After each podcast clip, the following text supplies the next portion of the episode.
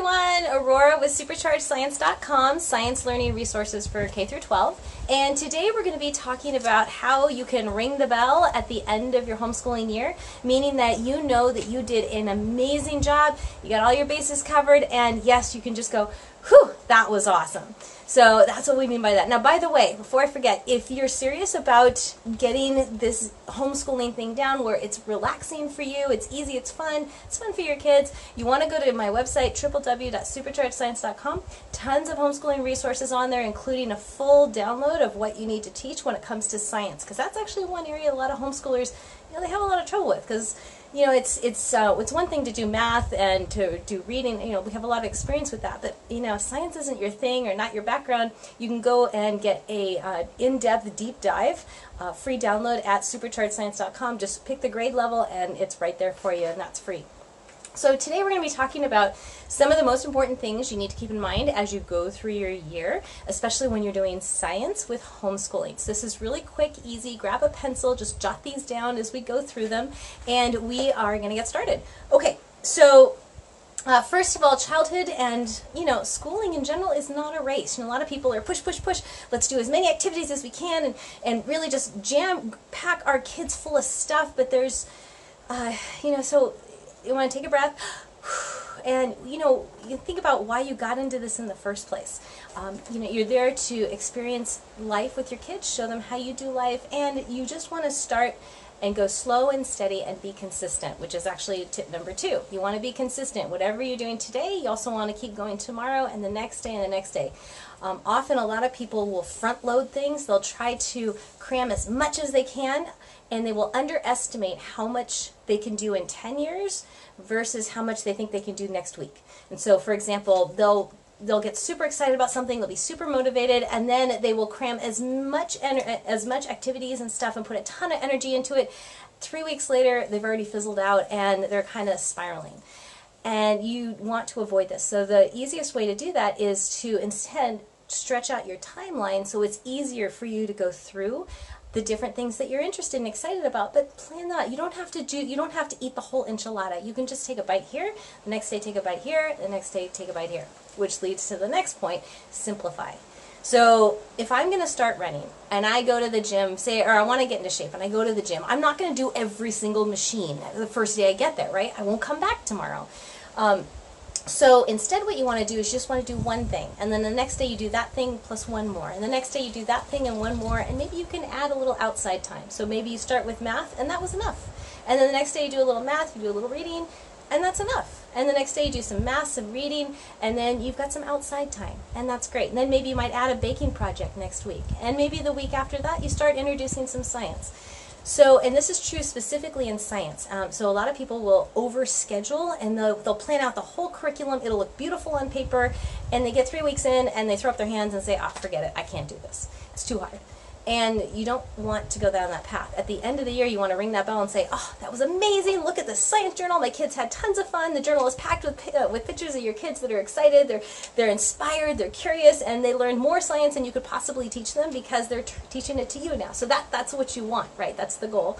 So how do you do that? Well, you don't give them a huge chemistry kit and try to do 10 experiments during the day. You, know, you just do something small, like maybe a baking project would be perfect way to introduce chemistry. Something that they're already familiar with, or you might make slime, or something that's really easy. And then after they're interested and curious about the subject, and then you start adding more things, like maybe more, um, you teach them how to do the lab write-ups, and you teach them how, oh, you just ask questions. You're like, wow, that bridge held five pounds. How do you think we can change it so it holds 10 pounds now, your popsicle stick bridge? Or maybe it holds 15 you know, how do you do that? So just small incremental changes. So you, it, it's not a race. Don't go too fast. Just pace yourself because this is a lifelong thing. It's it's not just nine months. It's just not just ten months. It's it's multiple years that you are aiming for. And at the end, when they leave home, you know you've got the whole package covered. So don't worry about, don't stress about, oh my goodness, what if I'm not doing it right? What if I don't cover the same things they cover in public school? Which leads us to the next point. Um, have you ever heard the story about the um, the two ends off the roast?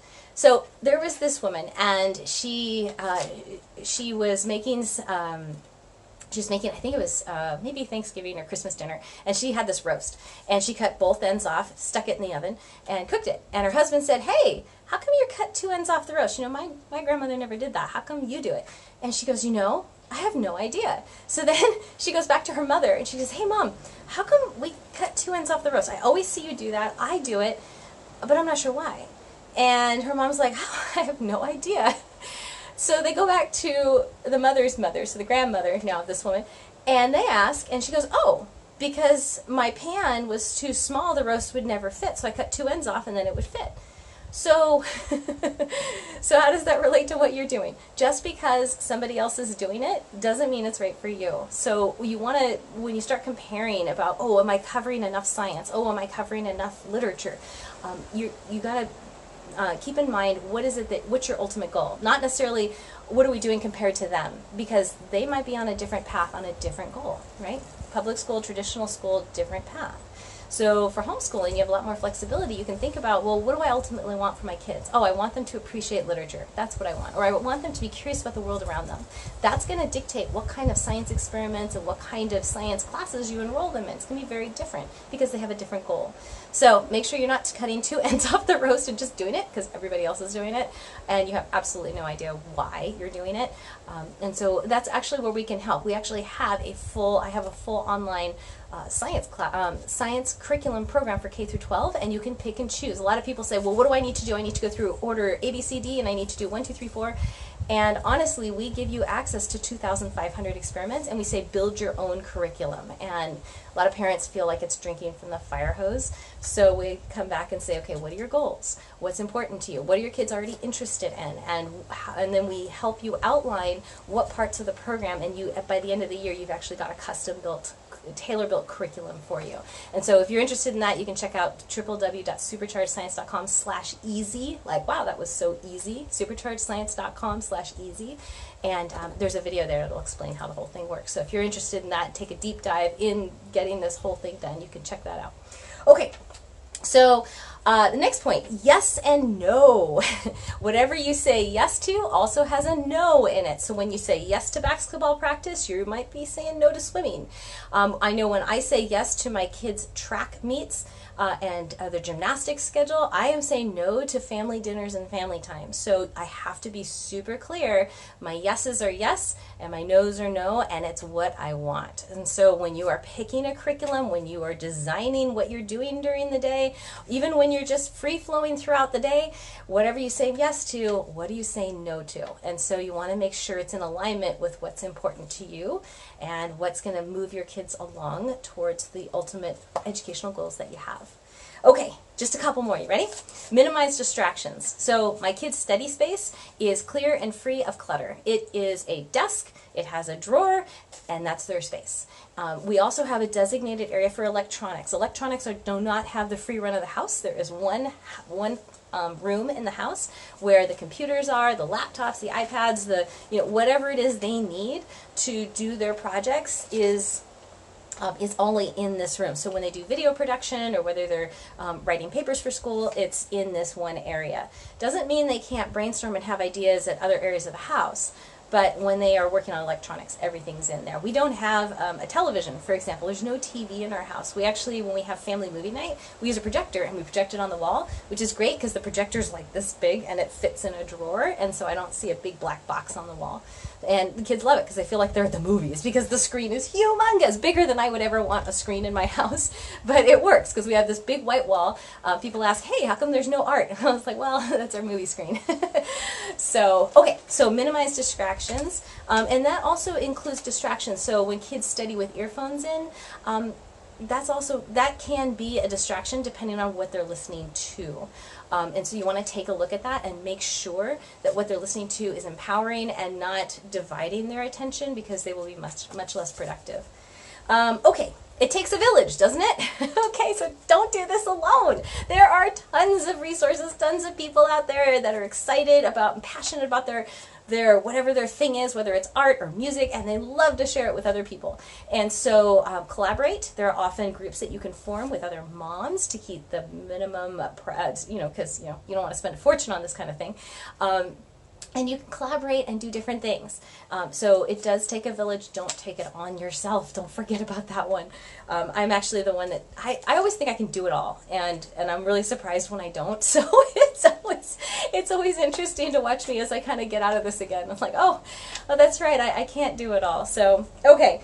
Uh, in fact, my husband one time had asked me, he says, Hey, what kind of kid were you in school? He says, I bet you did all your homework, didn't you? Like, you turned in every assignment. And I looked at him and I like, you mean there was a choice? like, of course I turned in all my assignments. I'd stay up to 2 o'clock in the morning finishing that paper if it was due the next day and I hadn't done it yet. Um, and so I didn't realize that, you know, you could not turn it in. So I'm still under the, my belief is um, there's always a way. And so I've managed to make that happen, but that's not necessarily healthy. I do uh, value sleep more now than, you know, writing term papers on the life cycle of a frog. Okay, um, a couple more. Uh, so when kids ask specifically in science, now this one happens in science all the time. I see parents just fumble and struggle with this one. Kids will come up to you and say, I have this idea, blah, blah, blah, and whatever it is. You know, what happens if you mix chemical A with chemical D? You know, it doesn't say it in the directions, but can I do it? Um, or what if we make this roller coaster track even higher? Or what if we, you know, add five fins instead of three? And so they're asking you things. And this is where parents go wrong. They sit there and they actually consider the question and they'll be like, well, if you put five fins on, that means that this will happen and this will, and that's not what the kids are asking. The kids are asking, can I try it? So they're going to be asking, it's going to sound all kinds of strange, um, it's going to sound strange. Lots of different ideas they're going to have. They're like, oh, what about this? And what about that? And, and, and instead of making you run in circles for the answer, your, your best answer is, I don't know, let's try it. Okay, now this pre, uh, this assumes that you are not letting them, you know, play football in the street. So we're not talking about that. Keep them safe. Um, but we are talking about, for the most part, most of the science experiments they're going to be doing. I don't know. Try it. What does it look like if we put, you know, 17 fins on and they're all at an angle? Will it spin when it goes up? I don't know. Try it. So that's an easy one you can do it encourages the kids to answer their own question and pretty soon they stop coming to you and instead with those questions or with those um, exclamations are going to be sounding like look what I figured out. So they're going to stop asking you eventually and they're going to say, hey, check this out, check this out. Because I already knew, mom, you're going to say, I don't know, try it. And so I did, and this is what happened. And that's what you really want because that's where the confidence comes inside for the kids to trust their own intuition and roll with it and fix their own problems. And that's what we want. Okay, so, um, and of course, if you're not sure about chemicals, of course, don't ever just say, just try it. Um, you need a someone who knows what they're talking about. Um, and that's actually one of the great things about our program. I actually tell you specifically, yes, you could mix this set of chemicals together. Do not mix these. In fact, one lady um, said, well, I didn't really think you were serious. She called me. I was surprised she actually called and told me what happened. I might have been too embarrassed in her situation. But she, she called and she says, well, I know you said don't put this and this together and don't throw it in the trash.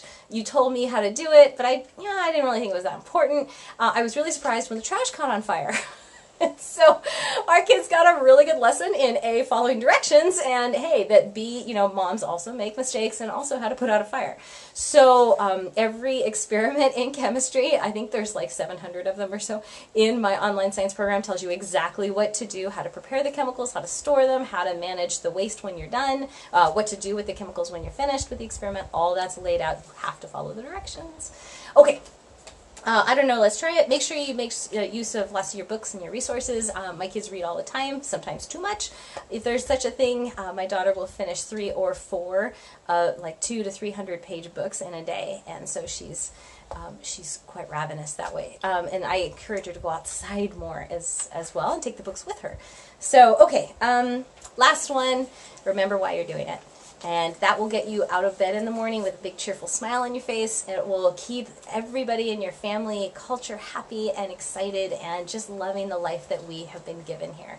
So I hope this has been helpful. Um, if you like this and you want more, go to superchargedscience.com. If you want me to help teach your kids science so you know your science is totally handled this year and you've got this custom-made curriculum for your kids at the end of the year, go to www.superchargedscience.com slash easy. Like, wow, that was so easy. There'll be a video there. You can watch it. It'll show you what the program is, what it covers, and uh, what kind of kids it's best suited for. You can try it out. All of our uh, programs come with a 30-day money-back guarantee, so you're welcome to try it anytime. All right, I hope this has been helpful. I will see you next time. Take care.